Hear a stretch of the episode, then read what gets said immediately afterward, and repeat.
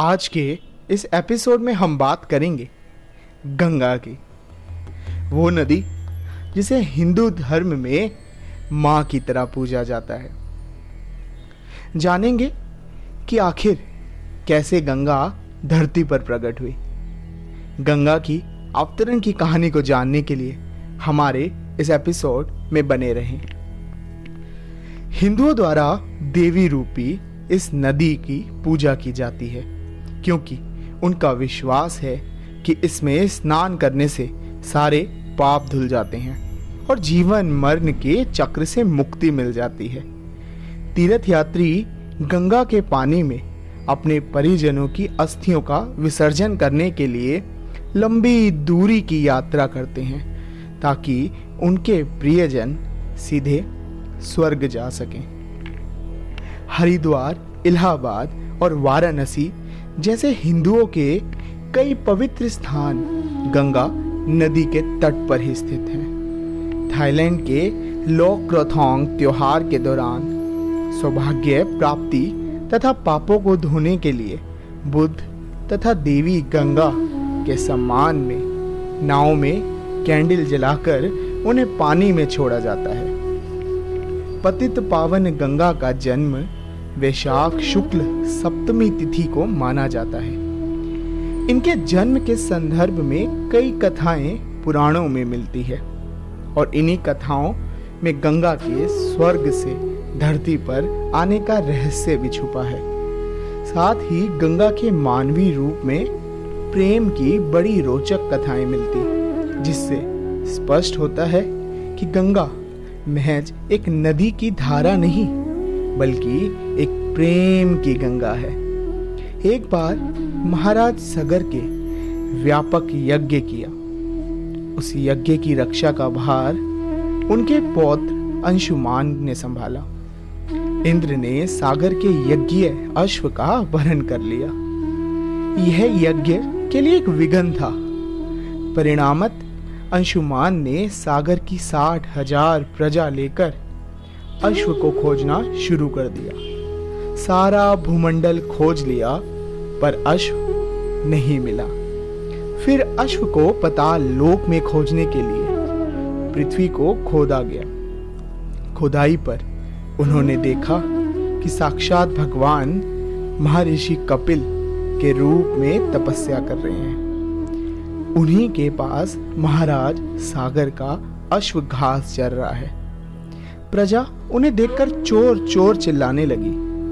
महर्षि कपिल की समाधि टूट गई। ज्यो ही महर्षि ने अपने अग्नि नेत्र खोले, त्यों ही सारी प्रजा भस्म हो गई।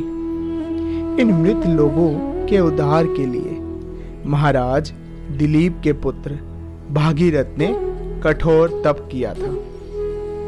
भागीरथ के तप से प्रसन्न होकर ब्रह्मा ने उनसे वर मांगने को कहा। तो भागीरथ ने गंगा की मांग की। इस पर ब्रह्मा ने कहा, राजन, तुम गंगा का पृथ्वी पर अवतरण तो चाहते हो, परंतु क्या तुमने पृथ्वी से पूछा है कि वह गंगा के भार तथा वेग को संभाल पाएगी? मेरा विचार है कि गंगा के वेग को संभालने की शक्ति केवल भगवान शंकर में है। इसलिए उचित यह होगा कि गंगा का भार एवं वेग संभालने के लिए भगवान शिव का अनुग्रह प्राप्त कर लिया जाए। महाराज भागीरथ ने वैसा ही किया। उनकी कठोर तपस्या से प्रश्न होकर ब्रह्मा जी ने गंगा की धारा को अपने कमंडल से छोड़ा। तब भगवान शिव ने गंगा की धारा को अपनी जटाओं में समेटकर जटाएँ बाँध ली। इसका परिणाम यह हुआ कि गंगा को जटाओं से बाहर निकालने का पत नहीं मिल सका। अब महाराज भागीरथ को और भी अधिक चिंता हुई। उन्होंने एक बार फिर भगवान शिव की आराधना में घोर तप शुरू किया। तब कहीं भगवान शिव ने गंगा की धारा को मुक्त करने का वरदान दिया। इस प्रकार शिवजी की जटाओं से छूटकर गंगा जी हिमालय की घाटियों में कल कल निनाद करके मैदान की ओर मुड़ी। इस प्रकार भागीरथ पृथ्वी पर गंगा का वर्ण करके बड़े भाग्यशाली हुए। उन्होंने जनमानस को अपने पुण्य से उपकृत कर दिया। युगो युगो तक बहने वाली गंगा की धारा। महाराज भागीरथ की कष्टमयी साधना की घाता कहती है। गंगा प्राणी मात्र को जीवन दान ही नहीं देती, मुक्ति भी देती है। इसी कारण भारत तथा विदेशों तक में गंगा की महिमा गाई जाती है। उन्होंने एक बार फिर भगवान शिव की आराधना में घोर तप शुरू किया। और फिर भागीरथ ने किया गंगा का धरती पर अवतरण। जैसा कि आप जानते हैं, कहा जाता है कि गंगा शिव की जटाओं से निकलती है। हिमालय में एक कहावत है कि हर पर्वत शिखर खुद एक शिव है। हिमालय की चोटियाँ बर्फ़ से ढकी हैं और इन बर्फीले पहाड़ों से जो कई छोटी छोटी नदियाँ बहती हैं, वे धीरे धीरे आपस में मिलकर धाराएँ और फिर दिया बन जाती हैं। इसी वजह से कहा गया है कि पहाड़ शिव की तरह हैं और नीचे की ओर बहती धाराएँ जटाएँ हैं और गंगा नदी बन गई जो आकाश से उतरी है। यह सच है क्योंकि बर्फ़ आकाश से गिरती है। यही वह प्रतीक है जिसने गंगा की कथा को जन्म दिया और उसे सबसे शुद्ध जल माना जाता है, क्योंकि वह आकाश से उतरती है। शिव पुराण में ऐसी कथा मिलती है कि गंगा भी देवी पार्वती की तरह भगवान शिव को पति रूप में पाना चाहती थी। देवी पार्वती नहीं चाहती थी कि गंगा उनकी सोतन बने। फिर भी गंगा ने भगवान शिव की घोर तपस्या की।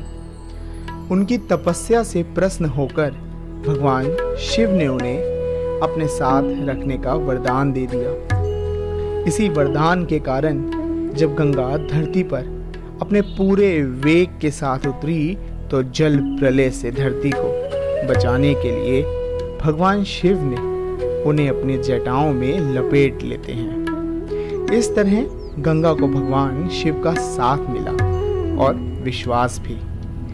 गंगा को हमें बचाना होगा, क्योंकि आज के युग में नदी को प्रदूषण करने में देर नहीं लगती। हर संस्कृति, हर जन समुदाय, हर सभ्यता को किसी प्रतीक की ज़रूरत होती है, जो उनके जीवन में एक अलग स्तर की पवित्रता लाने के लिए उन्हें प्रेरित करे। गंगा हमेशा से यह करती रही है और कुंभ मेलों के दौरान उसके तटों पर लोगों का सबसे बड़ा जमावड़ा होता है, जहाँ आठ से दस करोड़ लोग जुटते हैं। धरती पर कहीं और मनुष्यों का ऐसा मेला नहीं लगता। गंगा और लोगों के लिए उसकी पवित्रता हमेशा से इस प्रेरणा का आधार रही है। यह प्रतीक बहुत ज़रूरी है, इस नदी को बचाना। और इसे शुद्ध रखना। ना सिर्फ़ हमारे अस्तित्व और हमारी ज़रूरत के लिए, बल्कि लोगों के उत्साह को बनाए रखने के लिए भी ज़रूरी है। ये थी गंगा के अवतरण की कहानी। इसी तरह की और कहानियों को सुनने के लिए और जानने के लिए आप बने रहें धर्म ज्ञान के अगले एपिसोड तक। और इंतज़ार कीजिए इसी तरह के एक नए एपिसोड जो हम जल्द ही आपके सामने लाएँगे। तब तक के लिए हर हर गंगे।